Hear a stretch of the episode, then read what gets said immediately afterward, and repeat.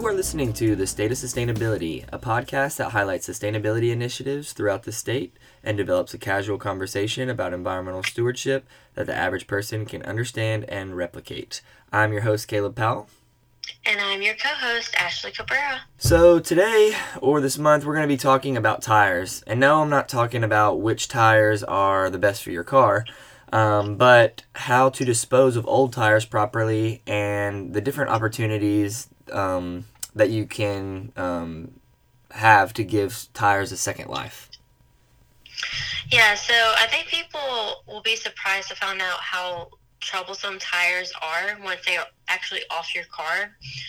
I know several cleanup efforts have found them in the middle of the woods and ditches and streams and rivers and lakes. Um, I know our group have done has done a couple of cleanups, um, and we just found I don't know how many tires, but it's amazing to me how many tires are, are thrown into the water or end up in the water because of where people uh, dispose of them. Yeah, I was actually going to mention that, um, Ashley. We did a cleanup right outside of Nashville. Um, our office did. Shoot, I guess that was like a little over a year ago. Well, probably more than a year ago. Um, Yeah. It was way before COVID. But um, yeah, and it was just the side of, of, the road um, in a in a stream, and we found I think three or four tires just in that small little bit, that small little um, section that we were cleaning up, and it, you know, um, that the material, the rubber that that that the tires are made of can can leach out chemicals and stuff like that, and and it's just not, um, you know, he's got metal in it, so the the metal can also be a safety hazard. So um, just definitely not not the right way to to get rid of tires, um, throwing them throwing them out into the environment. Yeah, and you know, I don't. Or I would like to think that people aren't doing it just because they think it's fun to litter tires everywhere. I think it has to do with people just don't know where to dispose of them. But there are some resources and information out there um, to let you know what you can do with your tires. Um, of course, if someone else changed out your tires, um, you know, if you take it somewhere, they dispose of them properly. Um, but we'll definitely provide some links in you know on anchor when we post our podcast and on instagram so that people know where they can take their tires um, if someone else doesn't dispose of them for them Yeah, and I think I think a lot of times, um, whenever, uh, you know, for the for the the general public, whenever you're getting new tires, you're getting them at a at a at a you know discount tire, or, you know, some place that does it for you, and they they do charge you a fee, um, to dispose of those. That's because they're having to, um, pay that fee as well. So most of the time, you don't even really it just added on to the cost of the new tires. Um, so a lot of times, you know, you might be thinking, well, I've never just, I don't have just spare tires hanging around, but that's for the people that are changing their tires themselves. Um, you know, mechanics that have like an abundance of, of tires and stuff like that. So, um, or you know, if you blow a tire, um, you you usually will have that tire. Um, I know we, my brother, he uh, was driving one of our trailers um, with our piece of equipment on it, and he was on 840, and one of those bumps made him blow a tire, and it shredded it. Um, but we luckily we know a mechanic that he takes like big. Um, he had all of his tires that he changes out. Uh, he has to pay like a lump sum to have those recycled. Um, so we were able to pay him, you know, the small fee that he usually charges people to take those. But, but yeah, it, it, it's an issue that a lot of people don't really realize that we have.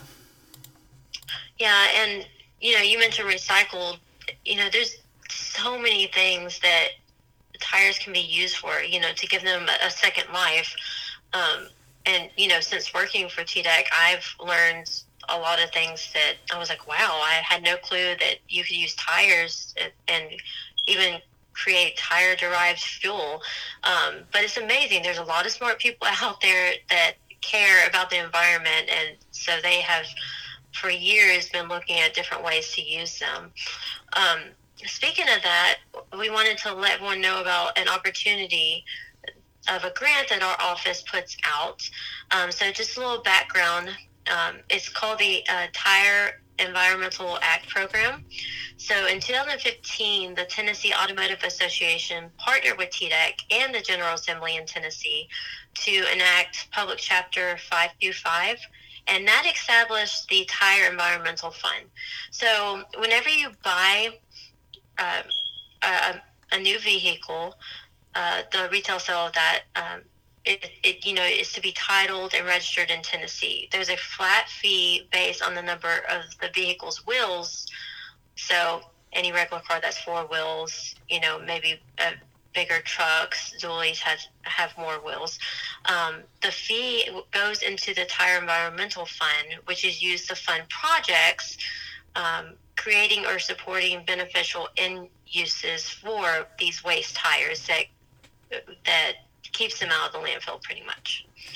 Yeah, and so, like I was saying before, um, you know, basically actually what you were just talking about is when you buy a new car that fee is automatically just sort of added to it so a lot of times you don't even know that it's there but a, a, portion of and it's a very small portion of whenever you buy a car goes into that fund to try to help um, um, help fund you know uh, different beneficial end uses for tires and, and, and, and new technology and stuff like that so um, like ashley was saying this started in 2015, um, and since then, uh, the grantees have been awarded almost 3.6 million dollars and approximately, you know, actually almost two 2.5 million tires.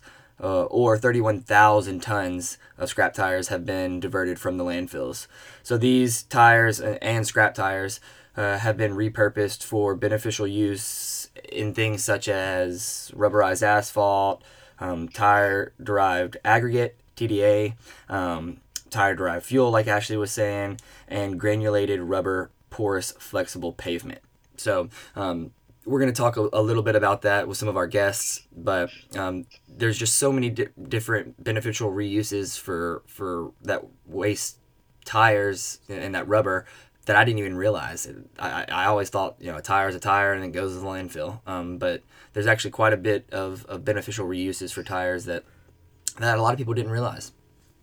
Yeah, um, and actually, if, you know, I have a an almost three year old, and she was actually playing on the playground the other day, and instead of mulch or gravel, which can't stand mulch sometimes, and I'm allergic to it, but this one playground um, has uh, used recycled tires um, that's been made into almost looks like mulch, and that's what's on the playground um, and it's loose. And a lot of playgrounds will use, um, and I'm probably going to use the improper name, but kind of like a a porous uh, pavement, almost like a uh, help me out, Caleb.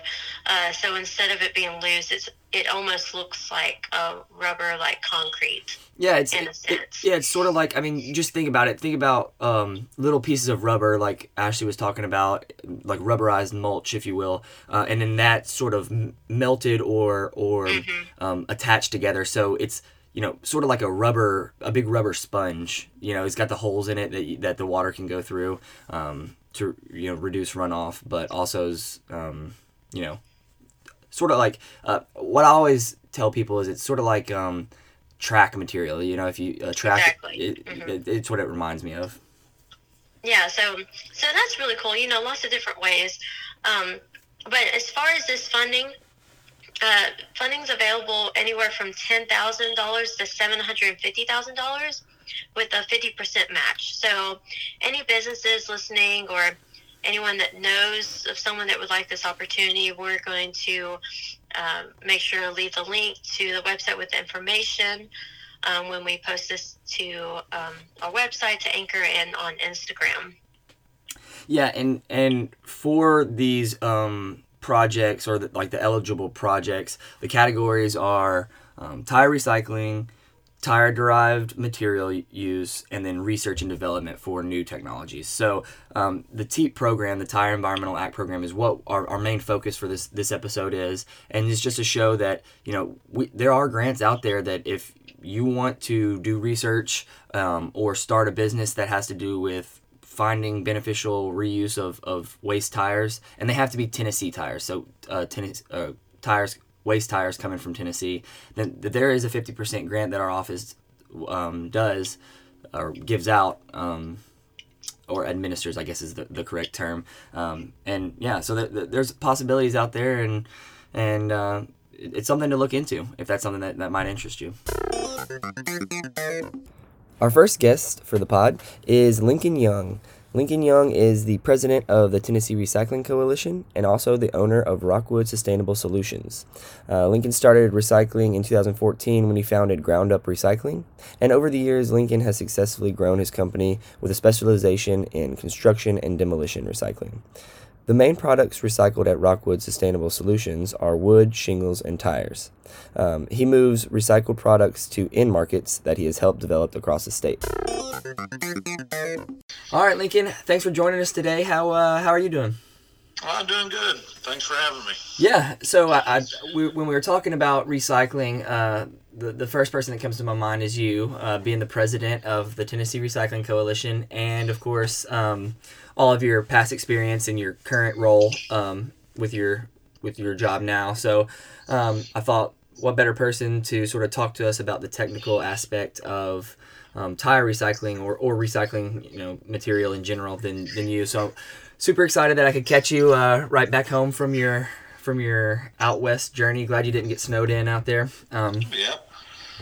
So um, at first, I just wanted to, to talk about the actual process of um, you know a, a t- taking a tire to a material that you can use in a in a, in a beneficial reuse. So can you sort of talk me through what needs to be done to a tire so that it can be reused?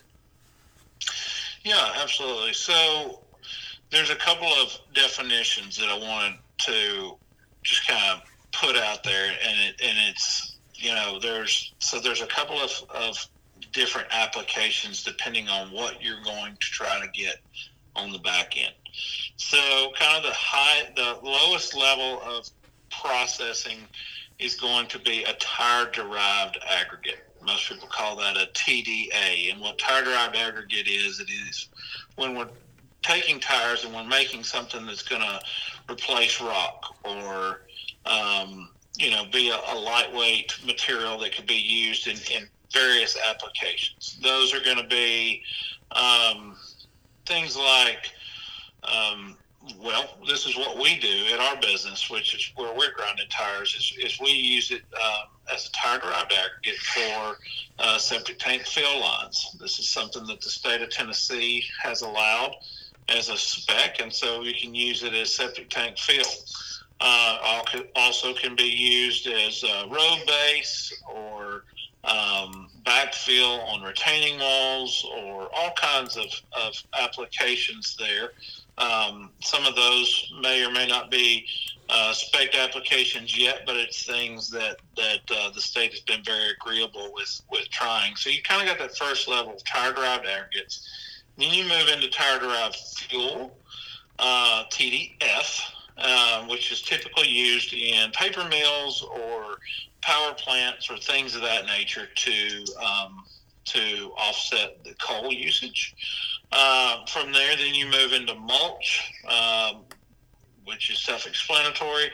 Um, landscaping type products, and then from mulch you move into um, you move into things like granulated rubber or uh, or like a um, um, you know, like a, a, a, very low mesh size that can be used back in in uh, extrusion, um, can be supplemented into plastics, can be used in all kinds of applications. So, so those are really the four categories. Now, let's go back into into how to process this. Typically, what you see on tire recycling is is most people have a primary um, shredder. What that is is a large um, normal, normally electric shredder that's just going to take that, that tire and it's going to get it into about a six to, to uh, four to six inch piece. And then at that point, you will take it and go into a secondary shredder, uh, which is going to bring it down into probably more like a two inch piece that for us, that's where tire drive aggregate stops. It goes from a primary to a secondary. We run it through a process of screening and magnets to try to pull out some of the steel. um, because all of our tires have steel that's interlaced in the rubber, uh, which is what makes tires so extremely difficult to uh, to process. Um, and so, so really, you start with kind of that primary, secondary level. Um, when you get into those tire drive fuels, um, you know, the tire, you know, the mulch and things of that nature. Really, what you're doing is you're you're sizing it down for um, you know removing those metals. So in tire drive fuel, uh, you don't want any metal sticking out of the tire chip.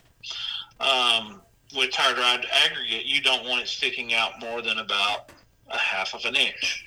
Um, with mulch, you can't have any, for liability reasons, you can't have any wire in that tire chip at all. So you have to, you know, you have to run it through several different types of machines to to liberate that wire.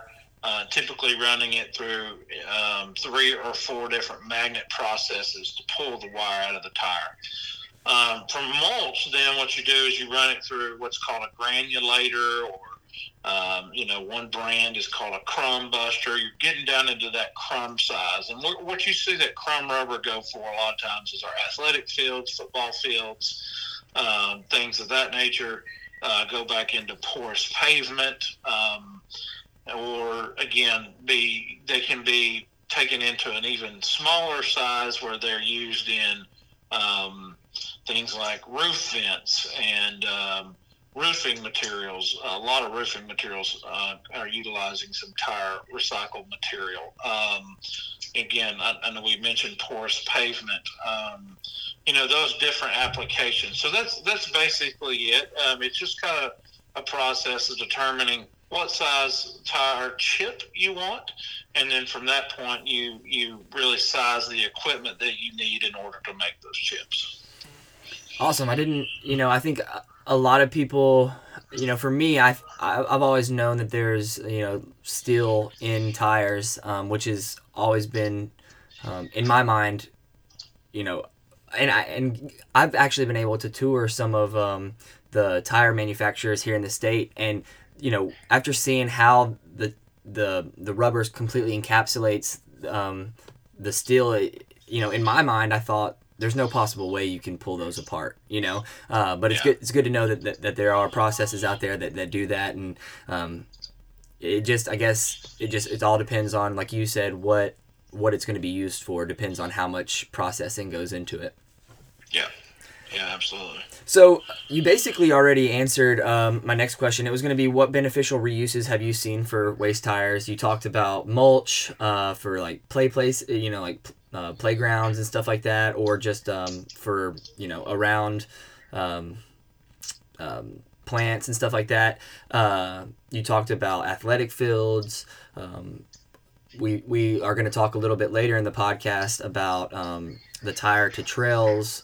Um, yep. initiative that brings that and, and uses that aggregate, the tire aggregate for, you know, a porous pavement, if you will. Um, so, uh, am I missing anything that you can think of for beneficial reuses? You know, I think you you got most of it. The um, the thing with tires is the hard part is is that it's not necessarily collecting or getting them. There's a, there's a availability of tires in the market. The hard part is the is the processing.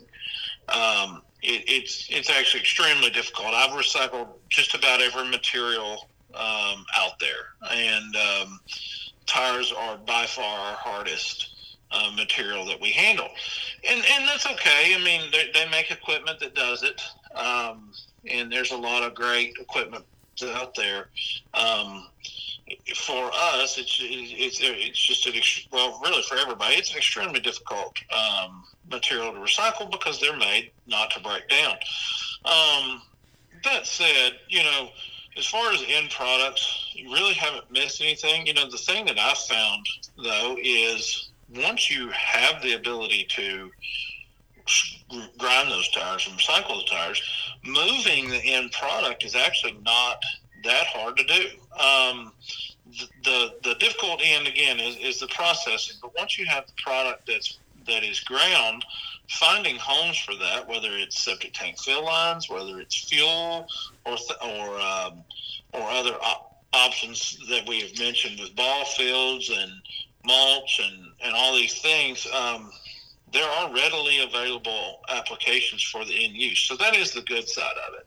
Um, is being able, you know, it's once you once you're able to jump the hurdle of of purchasing the equipment or you know figuring out how to collect the tires, um, moving those into end markets is is kind of the the last step, but it's really it's not as difficult as you would imagine.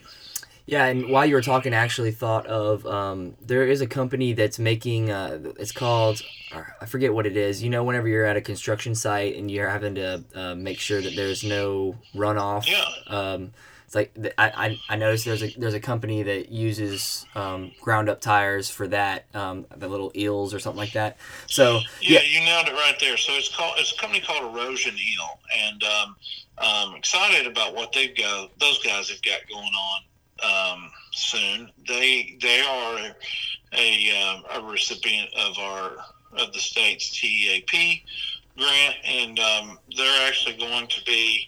We're working together on some stuff, um, but they're actually going to be um, collecting an additional amount of tires in our state and going to be using those here um, for their erosion control. So that's an exciting thing because um, uh, right now they've been making these erosion control socks with uh, tires, and it's a it's a far superior product than you know sometimes the just a wood wood filled sock or or things of that nature. They're they're used in specific applications, um, but um, the the great thing about that is they've been using uh, tires. Um, that they've been purchasing from other tire recyclers in other parts of our country, and now they're going to be uh, handling Tennessee tires, which I'm I'm excited to see that.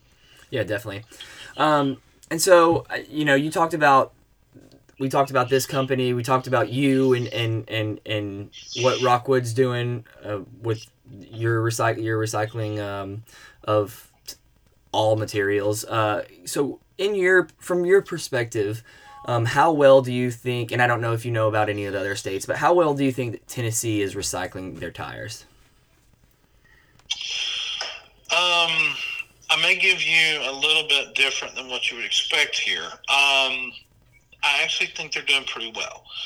And I wish I could, you know, there. I know that there's been a lot of um, conversations around, you know, grant programming and things of that nature. But all in all, Tennessee is is you know uh, the the large tire recycler uh, in in really the the country, probably the world, is a company called Liberty Tire. I mean, they have tire recycling facilities all over the country. Um, that said, there's a couple of folks in Tennessee. Got Patriot, myself. Um, now you got a company called you know uh, Friendly Environment, which is the erosion eel that we talked about. Uh, there's a couple of others that are looking at in our community, but but in all reality, um, you know, as far as the program, as far as um, you know, getting the tires moved and um, trying to do the right thing with them, I think the state is doing a great job with that. I also think, though, that this this grant that, that has been out for a few years is really pushing that conversation. Um, it started, uh, I think this grant is, is part of maybe the Tennessee manufacturers, um, uh, automotive manufacturers have a, have a portion of, of to do with the, the grant. I'm not 100% sure with how all that works, but um, anyways, this has been a, it's been a very good um,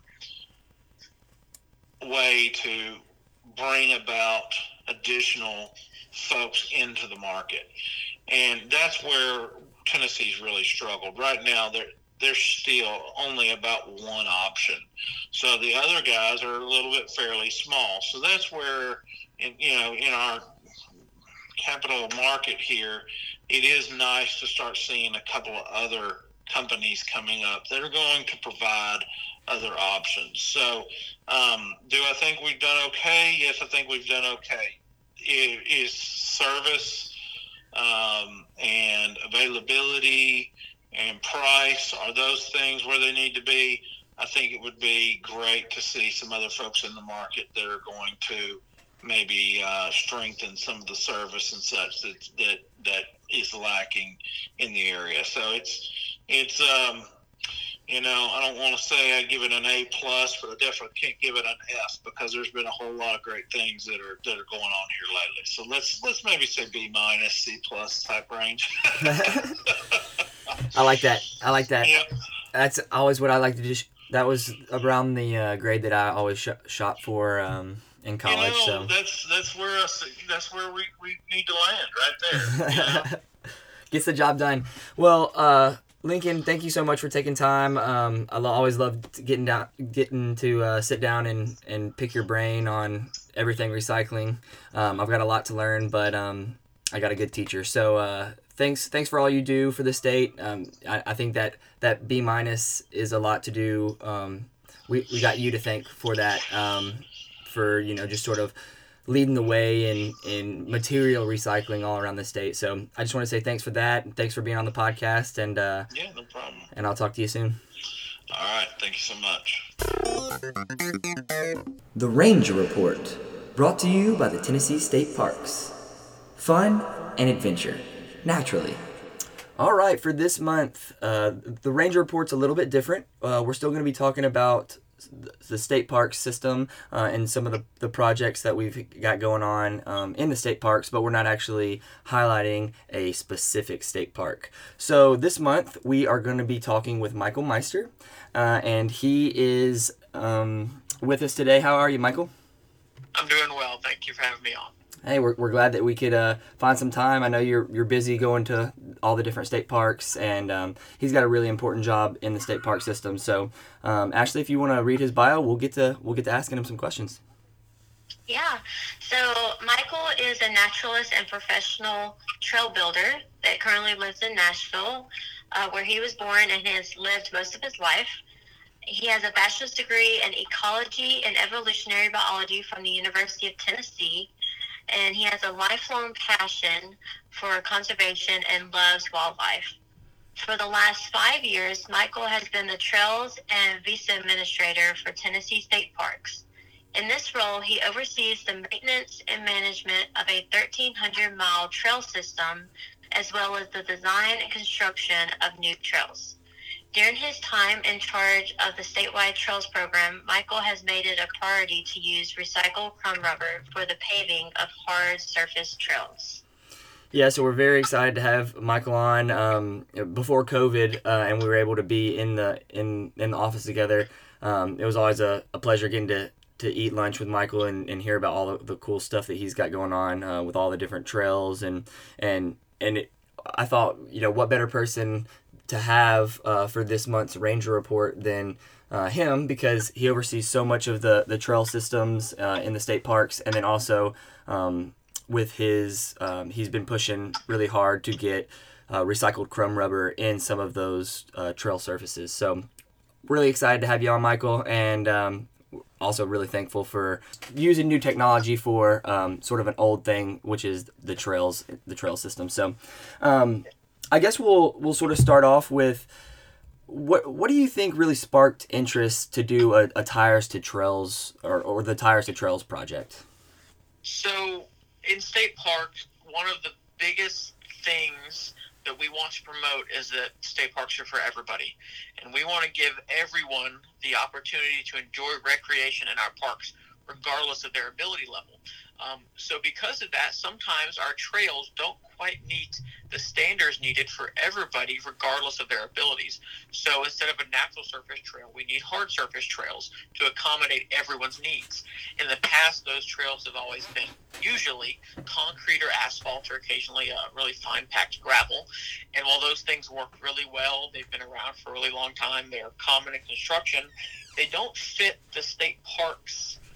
Um, I guess, feeling very well because you don't want to be walking through the woods on a sidewalk.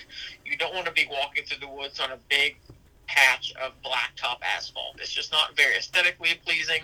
It kind of breaks down the feeling you get when you're in the woods, and overall, it's not even all that great for the environment. So we started um, kind of investigating and trying to find an alternative for hard surface trails.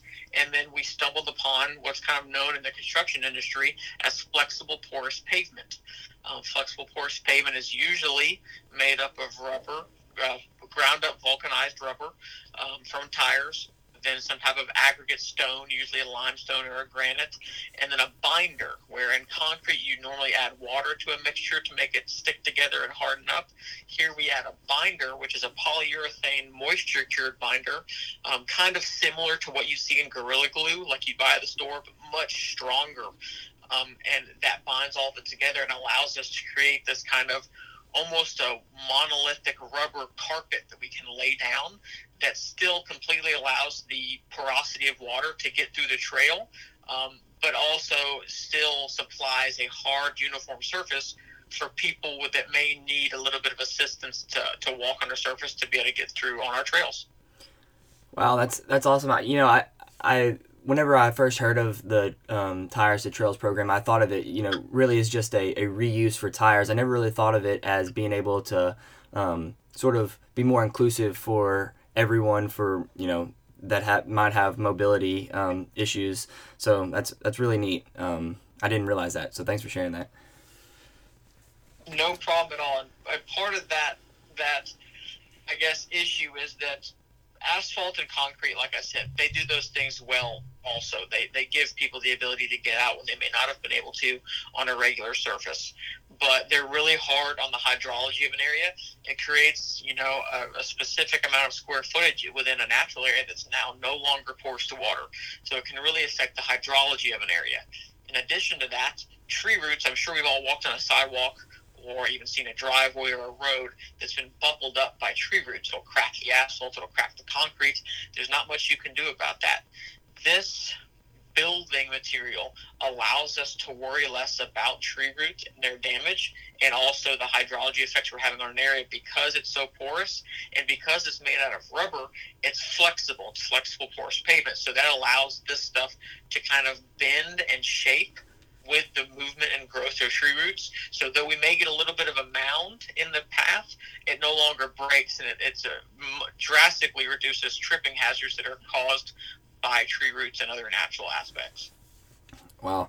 Um, and so my next question was going to be, how does it work? How did it, how does the whole trail process work? I know earlier um, in the podcast we got to t- talk with Lincoln Young, who sort of broke down um, the technical aspects of you know um, getting that tire to the, the crumb rubber where we, you can use it for that. So we don't really have to go into that. Um, and then you sort of explained the, the, the three main components of the trail. So you sort of already answered that question for me. Um, so, um, and then, uh, but maybe, maybe you can go into, um, the process of, of laying it down. What is it, what does it look like? Like the day that you guys put down the trail, uh, is, is it really um, you need a lot of people, or is it pretty easy? Is, is it like pouring concrete? How does that work? So it's very, very similar to pouring concrete. It's kind of a weird mix between asphalt and concrete, I'd actually say. Um, so whenever you lay it down, one of the most important things to do is your base preparation. While some of these vendors allow their product to be poured directly onto dirt, it doesn't tend to be as long term um, stable when it's poured directly on a dirt. So generally, what we'll do is we'll create a base or a sub base of crushed rock. Usually, that's just limestone gravel, like you'd see in people's driveways. We'll lay down a base anywhere between four to six inches thick, and that creates a really good platform for us. At that point, we then would put our forms on the side of where we want to pour it. Just like concrete, it's usually lumber, maybe it's metal, and that is uh, usually about two to two and a half inches tall. Um, that's the final thickness of the material that we want whenever we lay it down.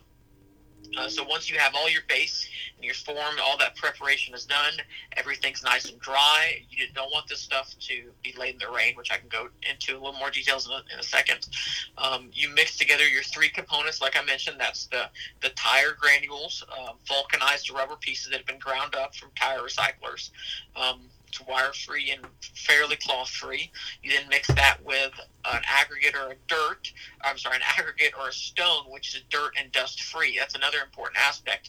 Is the dirt, the stones actually have to be washed because if there's a lot of dust all over the stone, then that doesn't allow the binder to stick to it, and you won't get good adherence between all the pieces. So you have your vulcanized rubber, you have your washed aggregate rock. Both of those pieces are usually between uh, about a quarter inch to three eighths of an inch in size for each individual piece. And then that's all mixed together with a binder. Like I said, it's a polyurethane binder. It's moisture cured. So what that means is once we mix it all together, the binder actually pulls moisture out of the air in order to catalyze its chemical reaction and harden. Um, depending on the time of the year and the weather and the humidity, usually once you mix all the stuff together, you've got about 15 to 20 minutes to kind of mess with it and play it, um, uh, lay it down, and get it exactly the way you want it. And then within eight hours, usually it's hard enough to walk on. We usually tell people to keep uh, folks off of it for 24 hours.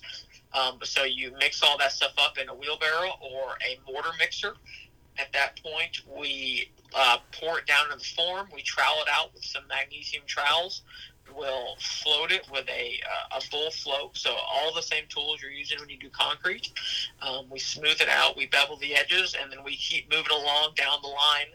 Um, along the length of the path of the trail that we're pouring. Um, after it's dried, we come back, we pull the forms off, and you're good to go. It's installed. Um, and like I mentioned earlier, the only limiting factors are um, it can't be raining or raining directly after you lay it because it is moisture cured. So if you get too much water on the um, material, it will over catalyze and it will um, overset itself, and it doesn't look very appealing, and it just doesn't have as much strength as it normally would. Um, and then, as far as laying it below freezing temperatures, it can be done, but it takes much longer for it to cure. Um, so, really, almost any time of the year, at least here in Tennessee, we can probably find a few days a week to be able to lay it down. Uh, the rain is the biggest limiting factor for us. Awesome. Um, and so, do you have sort of like a ballpark number um, since you guys started this project in some of the different state parks of, of, how many tires have been diverted into these trails? So, I can tell you specifically for our Tires to Trails project, um, it's a little bit different from what we've done in the past. Other places, we've just laid the material down and had it be made of recycled tires for tires or trails at T.O. Fuller. We actually uh, poured the trail with tires that we've personally collected and recycled. Um, there, we collected and are in the process of recycling about probably 18 to 20,000 passenger and truck tires. Um, for the other projects uh, independently, where we've laid down paths, we've probably recycled anywhere between four uh, 8,000 individual tires. And then we have more projects planned, much more large scale projects where we hope to continue to add that tally, probably getting closer to an, an additional 10 to 15,000 tires. Wow. I didn't, I don't. Yeah, oh, go ahead. Sorry. That's really great. Sorry. I had a question for him, um, unless I missed this. Um, I know you'll, you'll do uh, different, you know, cleanup efforts or, you know, as TDEC or Tennessee State Parks. Is that where you get the tires to use them or, um, and sorry if I missed that, oh, where exactly you get the tires that you use? Yeah, so for many of our projects, we've utilized TEAP funding, the Tire Environmental Act program. And um, that program, if I remember correctly, has always required whatever uh, rubber crumb that we're use, utilizing in our project if it's going to fund it. That rubber crumb has to come from tires that originated in Tennessee. Um, right. So there, there's a recycler in Tennessee that not only gets the rubber crumb but then also recycles it for us. There's other okay. recyclers near the state who will um, recycle tires that came from Tennessee and certify from us that even though they're located outside of the state, that their tires um, were sourced from Tennessee before they were recycled. So in our all of our other projects, we've just sourced the rubber crumb that's already been recycled, and the tires were collected by somebody else that um, we knew came from Tennessee. For T.O. Fuller specifically, though, we wanted the Tires to Trails project to demonstrate a full circle program. And what I meant by that is we want to be able to say we went into a community, we cleaned up all the illegally dumped scrap tires that they had there, which they had a lot. It's a huge problem in the area. We collected as many of those as we could. We then took and recycled those tires and then brought those exact same tires back to the park to lay down our surface. So that's the only specific park where we've done that or specific project. We hope to expand and use this same model for more projects in the future. Um, but at T.O. Fuller specifically is where we had individual cleanup days at that park and kept specific track of the tires that we collected so that they could be recycled and reused in that same place. That's amazing. It's such a, Yeah. a full circle. Um, you know, cleaning up the area and using, you know, the waste that you cleaned up to pr- to create, you know, a, a new trail. I mean, that's just amazing. Um, and it's something that we've tried to educate people on. So when you bring someone to a trail and say, "Hey, look, we built the trail out of recycled tires," they're like, "Cool, bye," and then they go on their day. um, but being able to say, "Hey, these tires that are in this trail." Not only were recycled, but they were recycled from this community, so that it helps people to see that there is a problem and to see that there is a solution and that those can be directly tied to each other. Um, so that not only do they get rid of a major problem in their area, with in the case of Memphis was illegally dumped scrap tires, they also get a benefit, which hopefully will be a 2.9 mile multi-use trail at a park that's hard surface that was a direct um, benefit or direct response to a problem in that area. Wow. And I guess to um, to finish up, I wanted to sort of highlight the different parks that have got already done this. You know, you mentioned T.O. Fuller. Is what other parks have um, uh, benefited from the tires to trail program? So currently, right now, we have um, at Norris Dam several of our paths going to our cabins from the road were made out of uh, flexible porous pavement from recycled tires because we were having erosion and hydrology issues there. So it kind of solved that. So it's not a traditional trail. This, in this case, it took the place of what would probably have been a normal sidewalk. Um, at um, Pickwick Landing State Park, where they have their aviary cages near their visitor center. Beforehand, it was just loose pea gravel, and it was not very ADA friendly for people that maybe had some mobility issues. Um, we were able to pave most of the paths in front of their um, aviary so that now folks can park at the handicap parking area and be able to have a smooth, uniform path to be able to enjoy the wildlife up close and personal like everybody else has been able to do the whole time. Um, Seven Islands, we there's an interesting situation there where we were not supposed to be putting down uh, any more impervious pavement at the park than what currently exists as part of a conservation easement that was on the deed whenever the state acquired that land. But we also needed to create ADA paths through our showcase native gardens for folks to be able to get up there and enjoy them that may have uh, limited mobility issues. We were kind of at a, a rock and hard spot we can't put down more impervious stuff, but we need ADA paths. And this fell right into that sweet spot of being able to provide both of those things for us. And that was a huge help at Seven Islands. And now, if you go there right when you get to the park, they have a giant showcase native garden right in front of their barn as soon as you pull up to the park. And all the paths there are made out of flexible porous pavement.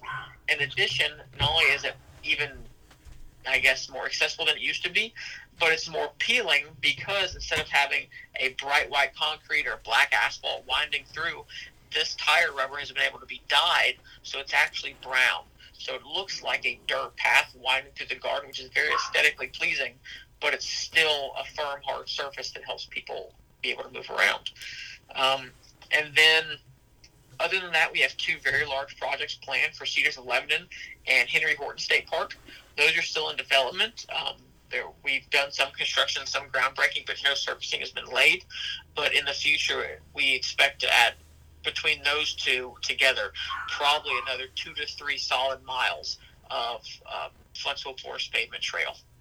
Wow, that's that's so interesting. I I had no clue that that that was being done um, all around the state, and that there was so much um, more headed our way.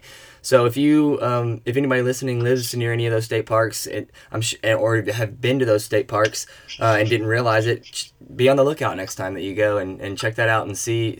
You know, you can hear what we're talking about, but being able to see it, I think, is um, equally as as important. You know, um, really. Whenever just, oh, go ahead. Sorry. Sell this idea to um, leadership within state parks. This stuff costs more than concrete and asphalt. Whenever you're trying to convince someone to let you spend money out of your budget, and it's twice as expensive as it normally would be. That can be a hard sell. And just like you said, explaining it to them didn't really do much. But the minute I was able to get them to walk on it and feel it and get down and really experience it, it's kind of like a, a, a light switch flipped on, and they went, "Oh, this is what you were talking about. Um, and it really got them on board with understanding why it was such an, uh, an important product and idea. Well, Michael, thank you so much for, for being on the podcast and, and sort of enlightening us on the great work that you do um, in the state parks. Uh, you know, it's it's the trails are something that I think a lot of people take for granted. Um, you know, they just think that um, they can just go and, and hike and, and do that stuff and you know? It's, it's just a trail you know? But uh, there's people like you that are behind it that are making sure um, you know that people that have limited mobility can still enjoy parts of the park um, and then also that that our trails stay open and and um, safe for people to to to hike and, and walk on. So thanks for all you do and thanks for being on the podcast Absolutely, I really appreciate y'all having me on. Thank you so much. And uh, who knows, maybe we'll we'll talk more in the future about even more trail related stuff.